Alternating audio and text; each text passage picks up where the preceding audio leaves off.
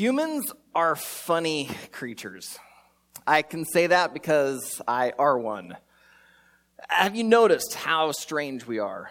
For instance, we go through wild swings of emotion and opinion, flitting from thing to thing.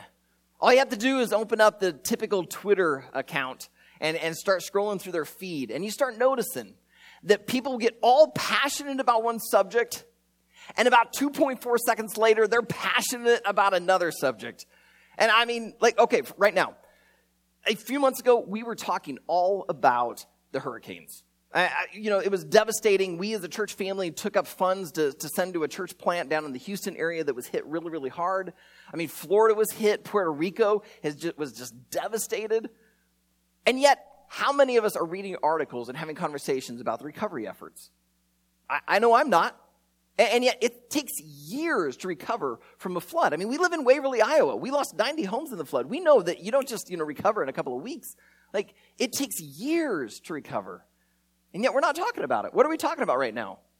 Talking about the sexual harassment scandals that are rocking Hollywood and politics and TV talk shows. That's what we're talking about right now. And you know what this means? That just within a few months from now, we'll be talking about something else. And a lot of the names that are dominating the news cycle right now, we won't even remember. We will have already flit on to something else because we just go through these wild swings of emotion and opinion.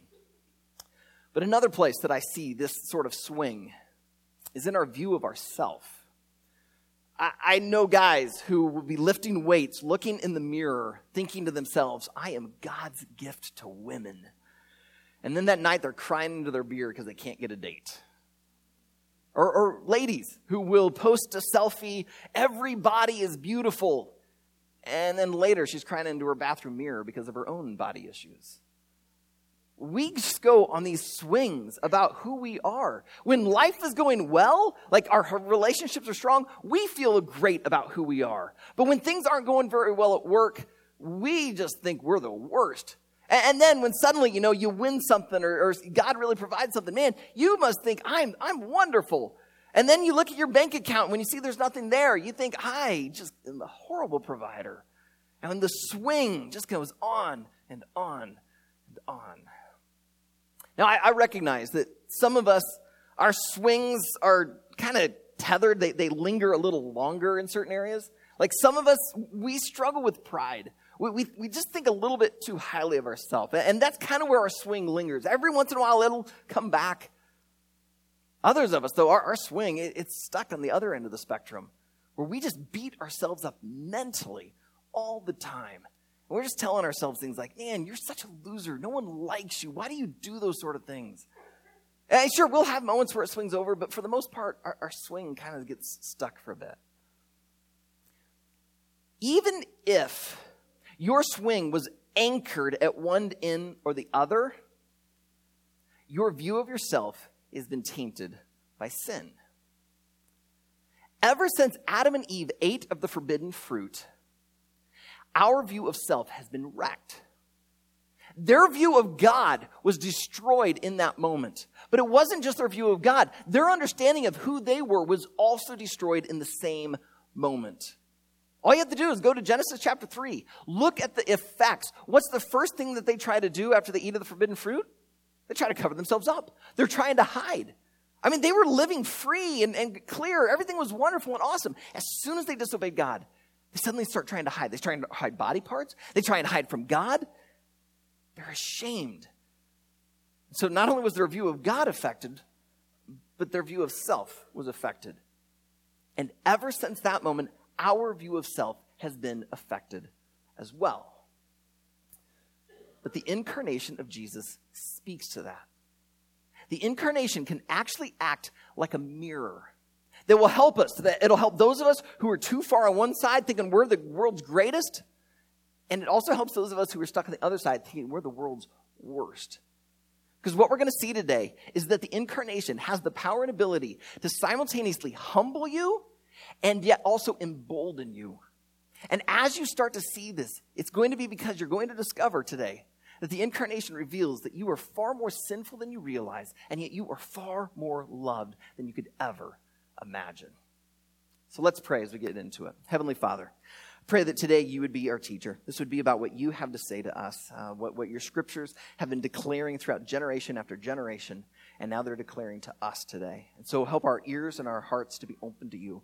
Pray for those of us in this room that are struggling emotionally, whether it be because we're thinking a little too high of ourselves or we're thinking a little too low of ourselves, that today you would help us to see who you see us to be, and that would deeply humble us and encourage us, that we would walk out of here feeling bold because of who you are and what you have done and can do in our lives. And I pray for anyone here that does not know you, their faith has not been placed upon you yet. I pray, Father, that you would uh, uh, draw them to you, that they would see how much you love them, and that is evident through Jesus coming into the form of a human, even as a baby. So, Father, teach us now. In Jesus' name we pray. Amen. Well, today we are going to be in John chapter 1 for most of our time. Uh, so if you want, open up your Bible to John chapter 1. If you are a first time guest with us uh, at Riverwood, we welcome paper Bibles and digital Bibles. So totally feel free to use whatever you have. Uh, so pull out your phone. No one's going to accuse you of looking at Twitter or Facebook or Instagram. I figure if I can't keep your attention, that's on me, not on you. All right. If you don't have a Bible, feel free to stop by our Give and Grow table, pick one up, or just go and download one to your phone. That way you have a Bible with you all the time. Uh, the, our key passage for this entire incarnational uh, Christmas series is John 1 1 through 18. And uh, in John 1, uh, we, we see this beautiful poetry of the incarnation. Now, we heard it last week twice. I, we used it as our scripture reading, and then I read it again during my message, and you've already heard it again today. So if you were with us last week and today, you've now heard it three times. Well, guess what? You're going to hear it at least two more times over the next couple of weeks as we continue to look at this. But because we've already heard it three times over the last two weeks, I'm not going to read it again, but I am going to focus on verses 4, 12, and 13, and 16, because those, those different verses are going to help us see today that we are more sinful than we realize, and yet we are more loved than we could ever imagine. All right, so let's start with verse 4. It's going to help us see that we are far more sinful than we could ever imagine. The incarnation shows us that we are far more sinful than we realize. Um, to, to put chap, um, verse 4 in context, let me go back to verse 1. Let's start in verse 1. In the beginning was the Word, and the Word was with God, and the Word was God. He was in the beginning with God. All things were made through him, and without him was not anything made that was made. In him was life, and the life was the light of men. Now, last week, we spent some time in verses 1 and 2 looking at what or who is the Word. And what we saw was that the Word was Jesus. That as the Son of God, he was God. And so when it describes that the Word was with God and the Word was God, okay, you see, Jesus is the Son of God, so therefore he is God. But it can also say that he was with God because as God the Son, he was with God the Father and he's with God the Spirit. And so we saw very, very clearly that this Word is Jesus. But we also saw that when John started off his book in the beginning, he would have caused his Jewish readers to go back in their mind to the book of Genesis. Because the book of Genesis, the beginning of the Old Testament, the beginning of the Hebrew Scriptures, starts up the exact same way in the beginning. And so he's bringing in this theme of creation. And, and, he says, in the beginning, God created. Well, who was it that helped create it? Jesus. Because just look at verse 3. He says there in verse 3 that all things were made through him, and without him was not anything made that was made. And so when God said, let there be light, it was happening through Jesus. Which is why I think John is calling Jesus the Word. Because Jesus was, in a sense, the Word that God spoke that suddenly created everything. But John is taking this further than just like, hey, Jesus is so amazing. He was there at the creation of everything, He created all things.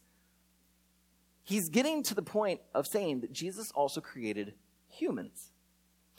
But when God created humanity, he made humans different. He did one primary thing that we see in kind of two parts. So if you want to flip over to Genesis chapter 1, we're coming back to John 1 in a little bit, but if you want to flip over to Genesis 1, first book, first chapter of the Bible, and let's look at what it is that God does differently with humans than he does with the rest of creation. And what we're going to first see is that humans have the image of God. Difference number one is that humans have the image of God uh, Genesis 1, verse 26. Then God said, Let us make man in our image, after our likeness, and let them have dominion over the fish of the sea, and over the birds of the heavens, and over the livestock, and over all the earth, and over every creeping thing that creeps on the earth. So God created man in his own image. In the image of God, he created him. Male and female, he created them.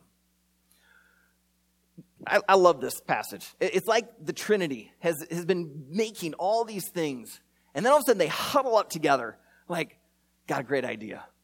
Let's make something new, different. Like, it won't be like the light, it won't be like the land, it won't even be like the animals. Let's create humans. And, and, and I got a great idea. Here's how we're to make it different. These humans, we're to put our image in them, our likeness. This is why humanity is just a little bit different than the rest of creation. Uh, humans have a will, an intellect, personality that's just different than animals.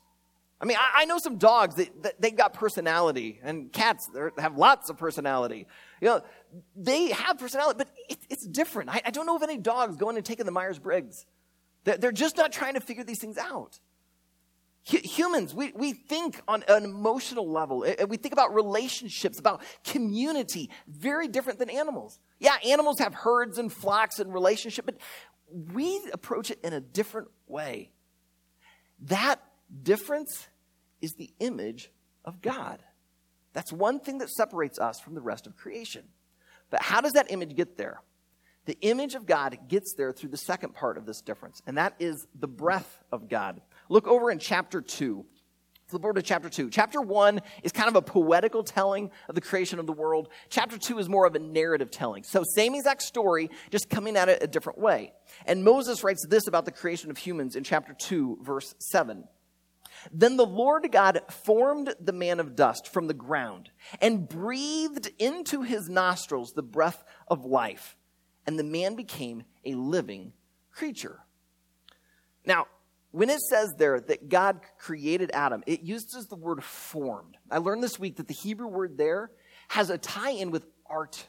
It's like God is an artist and he's fashioning. Because if you notice throughout the other scriptures, he would speak, let there be this, and there was. Let, let there be this, and there it was. But when it comes to man, not only is he going to put his image in him, he takes the time to take dust. He starts molding and forming him. There is care, there's intention, there's thought.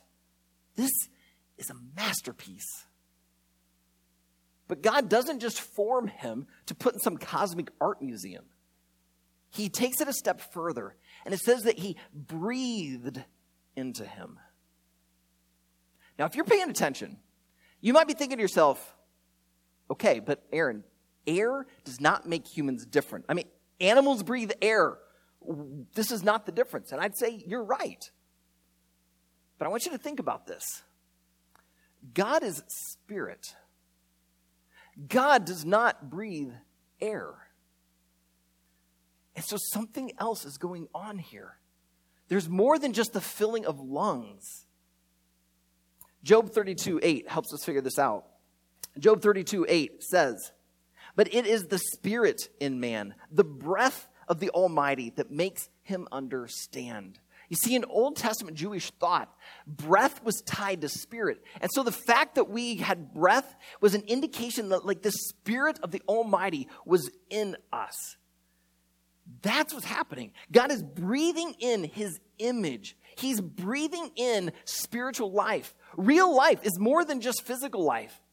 It includes the spiritual. And that's what allowed Adam and Eve to have this connection, this relationship with the triune God. So, what separates humans from the rest of creation is this image of God that was breathed into them. But if you keep reading the story, you see that that image gets destroyed. That breath empties out. That, that spirit, in a sense, gets killed. Because as you continue on to, chapter 3, Adam and Eve break the only commandment that God had for them and in that moment, they died. Now, when God was giving Adam a, a tour of, of Eden, and he's showing him, hey, you can eat all of this stuff. Uh, oh, except the one, this one tree. That one is off limits. and yet they ate of it. And God had warned Adam if you eat of this tree, you'll die. And, and I wonder that as, as Satan put in the doubts in, in Eve's mind, she, takes it, when she bites into it and she didn't die, maybe God was wrong after all. And Adam eats of it too. And what they didn't realize was that the true life in them wasn't just air in the lungs, it was the Spirit of God within them. And in that moment, they died. And ever since that moment, every human ever born has been born with air able to go into the lungs, there's no spiritual breath within them. We are born spiritually dead. That is why John, back in chapter 1, verse 4, describes Jesus this way that in him was life. Jesus is the giver of life. When it says that nothing was made except through Jesus, that means that when that breath of God went into Adam, it was Jesus breathing it into him. It's the image of the Son of God going into man. And so when humans killed that image, the only one who could come and repair it was Jesus. And that's why he had to come. And that's why the incarnation shows us that we are more sinful than we realize. I mean, think about it. If the penalty of sin was just a timeout, all we'd have to do is wait, you know, the few minutes, months, years, millennium that God wanted us to wait. We'd wait, and, and then time up's done, come out, all's good. Jesus doesn't have to come. Or, or maybe, you know, the, the penalty of sin is pay it off. And so you got to do certain religious works. You got to attend church so many times. You got to say certain prayers. You got to do certain things. And once you do enough of that stuff, hey, it's all good. Your record's clean. You're fine. And so therefore, Jesus doesn't have to come. But the fact that Jesus did come means we couldn't just do a timeout. It means we can't ever earn our way. We cannot resurrect the spiritual dead within us. Only Jesus can breathe that image back into us to repair it, to mold it, and make it what he always intended it to be. So the incarnation shows us we are far more sinful than we realize. But that's not the end of the story. While it's telling us we're more sinful than we realize, it also simultaneously shows us that we are far more loved than we could ever imagine. The incarnation shows us that we are far more loved than we could ever imagine. There in John 1, look down at verses 12 and 13. John wrote this But to all who did receive him, to those who received Jesus, who believed in his name, he gave the right to become children of God, who were born not of blood, nor the will of the flesh, nor of the will of man, but of God. Adam was created by God with the image of God in him. And so, therefore, you could call Adam a son of God because he bears the image of his father, of his creator. And so, likewise, for us to become children of God, we have to bear that image. But how does that image begin to be restored in us? By believing in Jesus. It's receiving him. He came for us, so we receive him. And, and, notice, it cannot be by some of these other things. He clarifies. It's in verse 13. This happens because we're born of God, not of blood. It, which means that if your mom and dad were Jesus followers, it does not automatically make you a Jesus follower. I, have met people who, hey, yeah, my parents were Lutheran, so therefore I'm Lutheran. You know, and so I, am good. You know, I was confirmed. I, I went through the stuff. Yeah, you know, so I'm, I'm great. I, am golden. I can go to heaven. And John's saying, um, guys, no, it, it's not because of blood. You're not, you, you just don't come through this by, by your birth family, your earthly family. You have to be born of God. And, and notice he says next, it can't happen by the will of the flesh. In other words, it doesn't matter how badly you want it and, and think, oh, I just, I'm passionate about it. I will work and do everything I can to achieve the, the rank of child of God. It doesn't matter. No matter how much you do, you can't get it yourself. And, and just to make sure we're really clear on this, he says it doesn't even happen by the will of man, which means moms and dads, no matter how much you long for your children to know the gospel, to know Jesus, you can't make it happen. I, I like how Matt Chandler, the pastor of the village, puts it. He says, while you can't light the fire within your kids, you can put as much wood and kindling and paper around them as possible. Like you talk about Jesus, you, you worship Jesus, you do all these things, but realize you cannot cause the spark to happen. Only God can light that fire. How do we become a child of God? By receiving Jesus. How does that happen? By being born of God. But the fact that some people do understand the story, that they have been born of God, reveals that God loves us. If he was just a judgmental God who's going to smash sin and, and, and that, Jesus isn't coming. God could just sit on his throne, smite us, eliminate the world, and, and start over. But he doesn't. He comes for us, born into the form of a baby. You are more loved than you realize. Jesus left all that behind to come for you. And so the incarnation, it shows us we are far more sinful than we realize, but we are far more loved than we could ever imagine. So here's what I think our emotional response should be. First, from the truth that we're far more sinful than we realize, it, it means it should humble us. It, means that we can't do this on our own. We cannot like repair the relationship with God just through church attendance or going to growth group or reading your Bible a bunch or saying a bunch of prayers. It cannot be done in our own effort. It can only happen by Christ. It's His work. And so we seek after Him, we receive Him, we believe in Him. And that should humble us. But the reason I think a lot of us don't really realize just how grave our sin is is because we've lived with it for so long. It, it's kind of like our homes.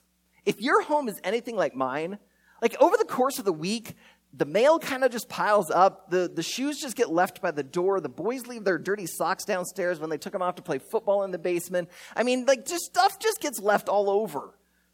But when you live in it and you just keep walking by it, eventually it just kind of blends into the background. Example, my boys and I were playing ball tag in the basement. I ended up kicking a chair which went into the wall, which stuck a hole in it. Yeah, so I got out the spackling stuff, I put it in there, filled the hole, and I have yet to paint it. I've just gotten used to seeing it. I don't even notice it anymore. I, felt conviction as I was running through this message. Like, I really need to do this. Okay, wives, do not elbow your husbands right now. Okay, you see it so long, you stop seeing it. It just blends in with the landscape until the doorbell rings.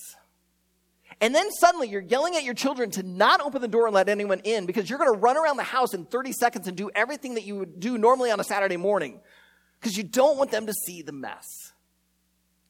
That's what our sin is like. We live with it for so long, we live in the mess, we just get used to it. And it really doesn't seem that bad until Jesus rings the doorbell.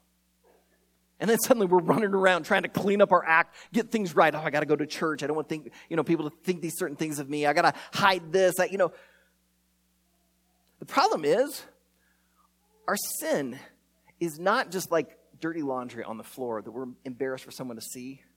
Our sin is like a tornado that came through and wrecked the house of our spirit. And we're standing there foolishly thinking, yeah, I, I could take care of this myself. You can't. You can't. Only God can clean up that mess. That's why you have to let Jesus in and let Him bring the repair of your spirit. Let Him breathe His Holy Spirit back into you. When you realize you can't do this yourself, it humbles us. But not only does the incarnation humble us, I think it also should deeply embolden us. That because Jesus loves us so much, he was willing to come for us, it should therefore embolden us. The incarnation should embolden us. A year ago, I, I read an article about uh, uh, Carmelo Anthony. I'm not a big NBA basketball guy, but I do know who Carmelo Anthony is. He's the star for the New York Knicks. And apparently last year he was going through a horrendous slump. I mean, he just was stinking it up. And he, uh, in the game against the Minnesota Timberwolves, he shot 15 times and only made four of them. I mean, he's just doing awful. And yet, one of their other players was having an amazing game. And that's what allowed them, as the end of regulation was approaching, to be tied. And the New York Knicks call a timeout. They're going to get the ball. And the coach draws up a play. And Jeff Hornacek draws up the play. And guess who he wants to have the ball? Carmelo Anthony. Yeah, now, you would normally think, no, no, no, this guy's got the hot hand. He's having a great game. We got to give him the ball. But Jeff said, no, I want Carmelo. Because the last four or five times that we've been in this position, we've put the ball in Carmelo's hands and he's made the shot. I want him to do it again. Well, sure enough, he got the ball and he made the shot. And the Knicks won the game. So Carmelo was asked afterwards, You were having a horrible game. How did you feel? Were you, were you nervous? Carmelo says, You know what? I was feeling pretty bad about how I was playing. I felt awful. And yet, when the coach said he wanted me to have the ball, and I could tell my teammates wanted me to have the ball, the fact that they believed in me gave me the courage to know I can do this. I think that's what the incarnation should do for us. Not because God looks at us and goes, I believe in you, but because God looks at us and goes, I believe in what I can do through you. And it should embolden us to the point where we realize that if God is for us, who could be against us? And now we're so encouraged. We feel like we could go and take over the world. That's what the incarnation should do for us. Which means if you find yourself on the side of the spectrum where you think a little too highly of yourself, you struggle with pride, you talk about yourself incessantly, it's all about you, then you need to go to the incarnation and realize no, it's all about Jesus. That your sin is far greater than you realize. And Jesus had to come for you to repair it because you couldn't do it on your own. And it brings you to a place of falling on your knees and thanking God. But there's some of you here today who are on the other side of that spectrum. And you are regularly beating yourself up. Sometimes you're even thinking, is my life even worth it? And you need to know that you're worth so much that gold couldn't purchase you, all the diamonds in the world couldn't purchase you. You couldn't take anything to get you. The only thing that could purchase you because you're so valuable is the blood of Jesus.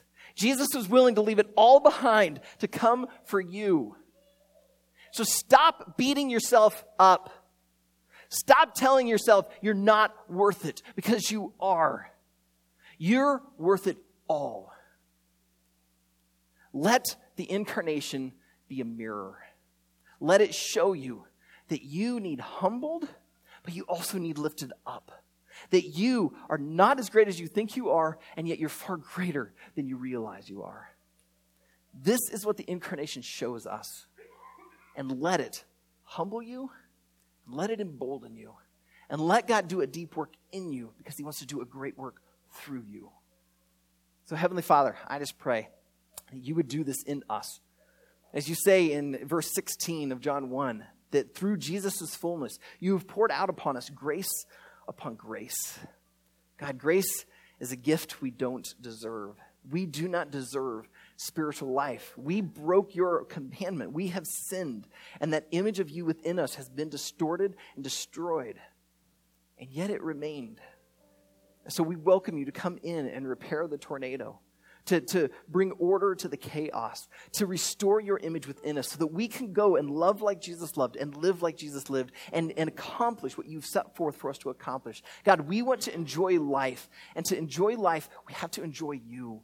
We don't want to just enjoy this physical life because there's so much more than just what is around us and what we see. You are real, you exist, and we need you. So breathe into us again the breath of God. Restore within us a renewed spirit. Let us come after you in worship and praise. Heavenly Father, we love you. We need you. So, God, would you humble us? Would you embolden us? Would you help us to get a proper view of who we are? In Jesus' name I pray. Amen. With that, we're going to come to the communion tables. And as you come, I want you to hear Mary's song. Mary does exactly what we just talked about. There's this point where Mary has an angel visit her, and the angel says, You're going to give birth to the Messiah. And kind of as confirmation to Mary, the angel says, Hey, even your cousin Elizabeth, in her old age, you know, the, the one who couldn't have any kids, she's pregnant. And so Mary goes to visit Elizabeth. She's got to see is it true? Is it real? Is my cousin actually pregnant? And am I actually going to bring about the Messiah? And so, as Mary approaches the house, she calls out, Elizabeth, Elizabeth. And Elizabeth, upon hearing Mary's voice, immediately is filled with the Holy Spirit and she knows what's going on. And she says to Mary, Who am I to be so blessed that the mother of my Savior would come to me? Mary had not told Elizabeth, Do you know what happened to me? And yet, through uh, Elizabeth's prophetic proclamation, it was confirmed to Mary. And in that moment, Mary is overwhelmed and she sings this song. My soul magnifies the Lord, and my spirit rejoices in God my Savior, for he has looked on the humble estate of his servant. For behold, from now on all generations will call me blessed, for he who is mighty has done great things for me, and holy is his name. Do you hear it? Here she is, the one God has chosen to bring the incarnation about, and she's humble. She's not taking selfies to post to Instagram and go, look who just got named to bring the Savior into the world. There's no bragging here. The incarnation humbles her. And yet you see the boldness of this teenage girl. She's about to be pregnant outside of wedlock. She's going to have everyone looking down upon her, thinking that she and Joseph did the naughty. And yet she looks to God and says, My spirit rejoices in God, my Savior, who has done mighty things for me. Holy is his name. She knows she can go through with it. She's bold. That's how I invite you to the communion table today. That as you come to these elements, you approach them with humility. Because these elements mean you couldn't do it yourself. Jesus had to come to die on the cross for you. You're more sinful than you realize. And so that bread, that's his body, which was broken for you. The juice in that cup, that represents his blood, which was shed for you. So as you come, come humbly. But at the same time, come boldly. Because Jesus did this for you. You are welcome at his table. You are invited to his throne. You can worship your creator. If you're a first time guest with us, I want you to know that these tables are open to you as long as you are a follower of Jesus. If you proclaim Jesus as your Savior, He's the center of your life, would you come? Would you worship? Come humbly, come emboldened, come because of what Christ has done for you. And if you're here today and you're not a follower of Jesus, I just want you to know I am thrilled you're here. I'm so glad you're here. We started Riverwood for you. We want to help you discover this gospel story, which is true that Jesus died on a cross for the forgiveness of your sins to give you the life He always intended for you to live. But if you're not quite sure about that story, if you're not quite ready to receive his name, to believe in Jesus, then don't come to this table. Because when we take that bread and we take that juice, we are proclaiming the death of Jesus on our behalf. so if you've got questions, if you're not sure, it's okay. Don't come. No one here is going to judge you. There are people in this room who are exactly where you are. So they know, they get it. And they're going to be praying that today would be the day that your eyes are open, that this story is true, that Jesus really did die for your sin, and we invite you to believe in him, to receive him, to be born of God. And when that moment happens, when you declare your faith in him, God begins the breathing process, restoring his image within you. And so, instead of coming to the elements, would you just pray and invite God into your life? Let us go now and do this in remembrance of him.